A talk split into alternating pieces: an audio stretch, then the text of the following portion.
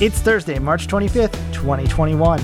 My name is Mitchell Tulin, and this is the Daily Download.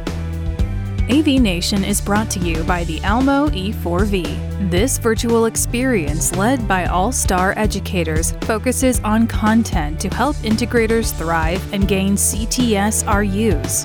Today's Daily Download comes from AV Week 463. Tim Albright is joined by Don Mead, Frank Patacala, and Joey Lloyd talking about locally manufactured AV solutions. Don Mead starts off talking about why companies should be informed about where their products are coming from. You know, you hear every day about you know, cyber crime and all of this. I mean, it's not always just going after government secrets. They're out there to steal your millions, and they're out to steal your customers' millions. And if you don't, you know, care where your products come from, that's great. You could get a cheaper, you know, um, mixer. You could get a cheaper matrix. You could get a cheaper video wall or speaker or mic. But what's it going to cost you down the road?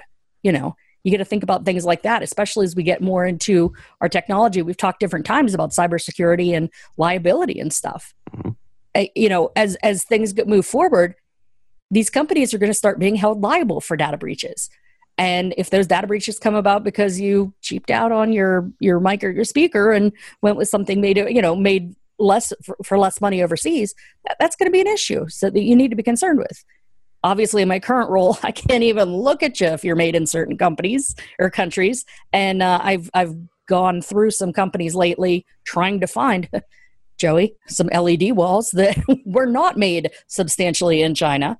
And as i pointed out to the folks that were my customers then 99.9% of all leds on the planet are manufactured at least in part in china if not entirely it's a matter of finding the ones that are least manufactured there that we could then get blessed by security. So, you know, it, it's it's something everybody, regardless of vertical, should be aware of and something you be, should be concerned with. And so, news from Como, granted, they're mainly commercial audio, or I mean, consumer audio, but more companies should look at, at taking that step because even though these are Resi guys, I would be allowed to buy them for any of my facilities.